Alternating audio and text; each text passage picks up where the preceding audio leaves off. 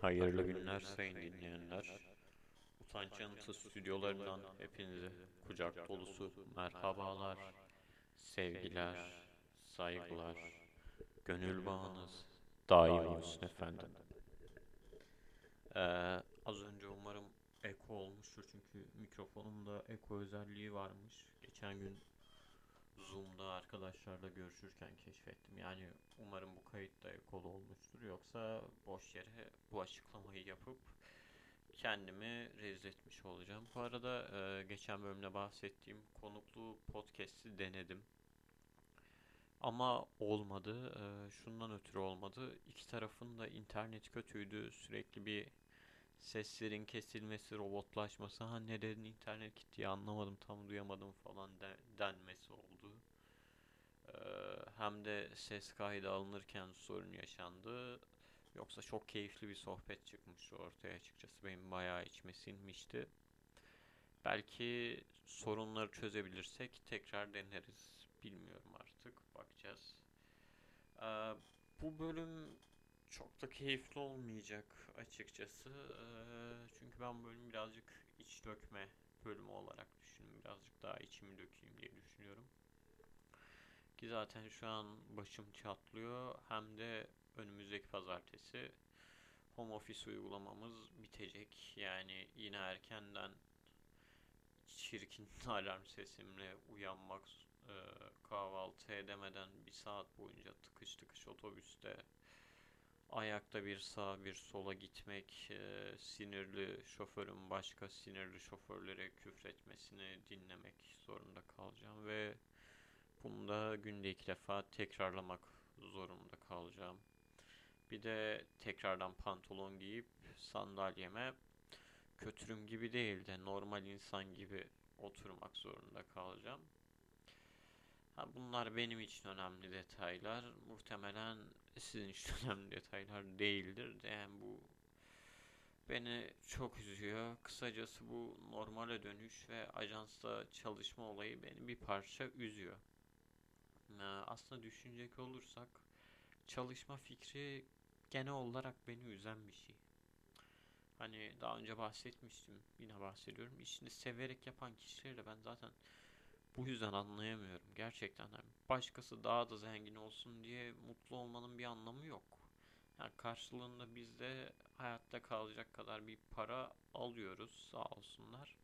Ama yani bu para karşılığında hem çalışıyoruz hem de üstüne bile mutlu olacağız falan. Ya yok öyle bir dünya bence saçma. Ya, zaten çalıştığı iş seven insanlar bana sadece garip gelmiyor. Beni ürkütüyorlar da bu insanlar bence potansiyel katil.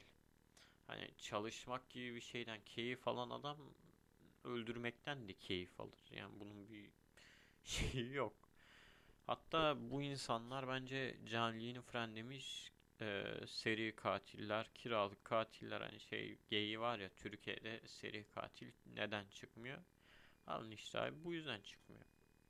Çünkü katil olacak kişi içindeki cani hisleri, sapkınca şeyleri olan arzusunu, acı çekme iştahını fazla mesaiyle kapatıyor.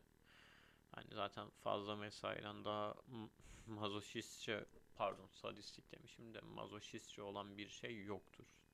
Fazla mesai sevmekten daha sapkınca bir fikir de yoktur.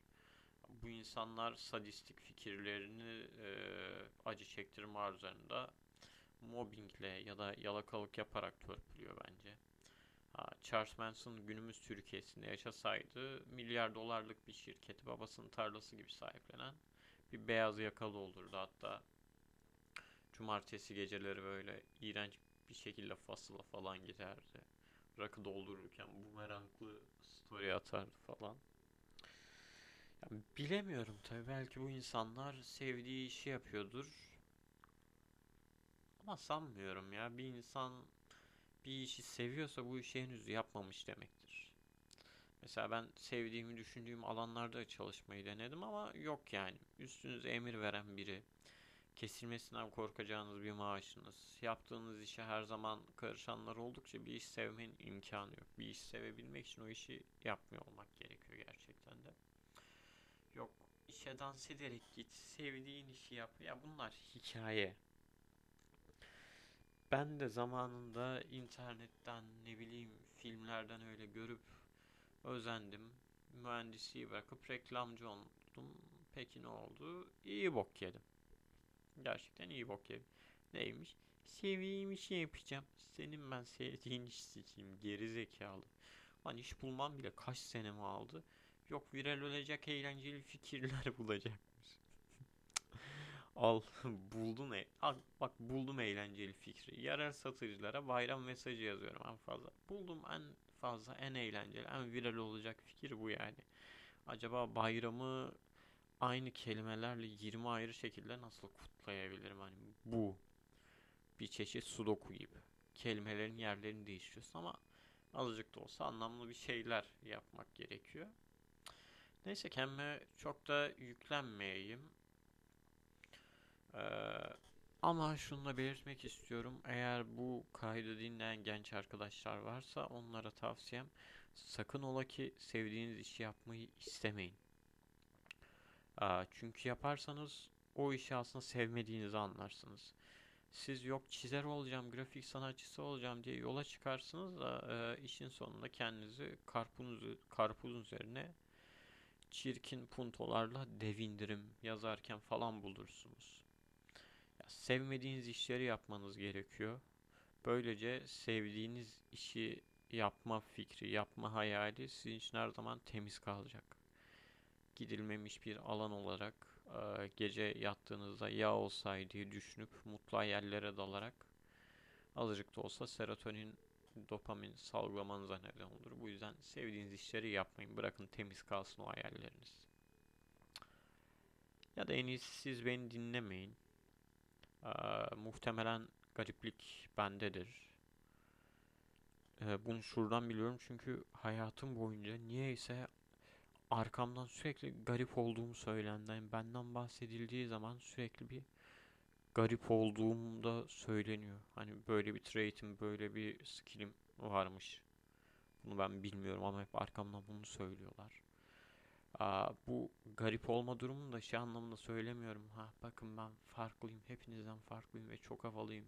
Böyle post kesme gibi bir amacım yok. Çünkü benim sahip olduğum farklılık öyle özenilecek e, ne bileyim ıssız adam gibi olacak karı kızın bayılacağı bir gariplik değil. yani daha çok ay Allah muhafaza denilebilecek bir garipliğim var muhtemelen benim.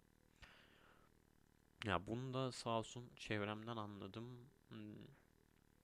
Şöyle örnekler vereyim. Lisede son sınıftayken okulumu değiştirmek zorunda kalmıştım. Ee, ve yeni gittiğim okul bayağı küçük bir okuldu. Ne bileyim sınıfların mevcudu 11-12 falandı. Dolayısıyla ben okula gittiğimde herkesin bir ilgisini çekmiştim. Herkes haberdar olmuştu. Hani yani okuldaki herkes benden haberdardı. Ee, o zamanlar ben de iğrenç leş gibi bir ergenim bir de üstüne metalciyim ne bileyim asi takılıyorum yok ben bu sistemi kabul etmiyorum pozları falan. İyi böyle iğrencin de iğrenci bir insan olmuş. Hani bir insan bence ya ergen olmalı ya da metalci olmalı. İğrençlik kotasını bunlar tek başına dolduruyor. İkisi birden olunca katmerli bir iğrençlik oluyor ve bu dünya için çekilmez bir şey oluyor. Neyse işte okula giderken bir de e, kulağımda daima Dandik MP3 çalarımın kulaklığı oluyordu ne bileyim. God Hates Us All sesleri, Die For Metal sesleri, çığlıkları eşliğinde böyle sinirli sinirli okula gidiyorum. Neyse bir gün yine okula giderken e, tabi gecikiyordum okula çünkü asi olmak bunu gerektirir. Okula gecikmiştim. E, okulun bahçesine girdim. E, giriş katındaki pencereden iki kız bana bakıp fısır fısır konuşuyordu. Ee, tam yanlarından geçerken de şarkı değişim kısmına gelmiştim. Ne dediklerini duyabildim. Biri ötekine şunu dedi. Bakın bunu duydum ben. Bu çocuk aslında çok zekiymiş. Fazla zekilikten kafayı yemiş. O yüzden böyle olmuş. yani an aklımda bir sürü soru canlandı. Misal ben ne ara çok zekiydim. Çünkü eski okulumda da okul sonuncusuydum. Fen lisesiydi bu arada. Aa, kafayı nasıl yedim? Ve nasıl oldum? Böyleden kastı ne? Bunların cevabını gerçekten çok merak ettim. Ama hayatım boyunca alamadım gerçekten bunların cevabını. Aa, bir keresinde de arkadaşımı çağırmaya ki bu da lise sonunda oluyor.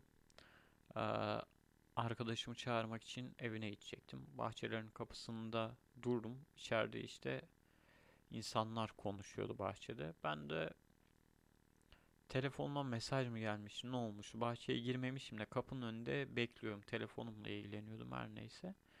İçeriden benim hakkımda konuşulduğunu duydum.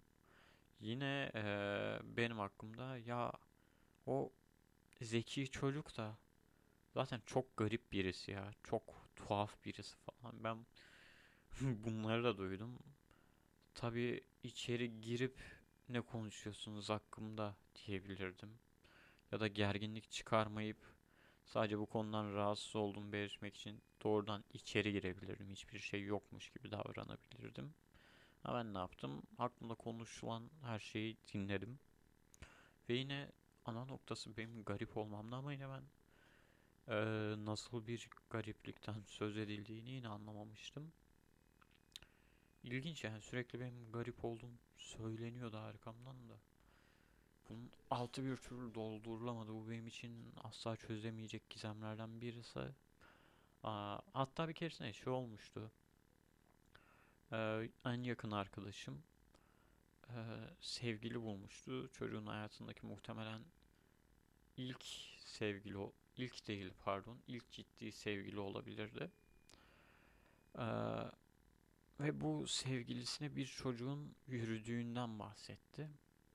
Ve çocuk yürürken çok farklı bir yöntem kullanmış. Beni kullanmış. Nasıl kullanmış?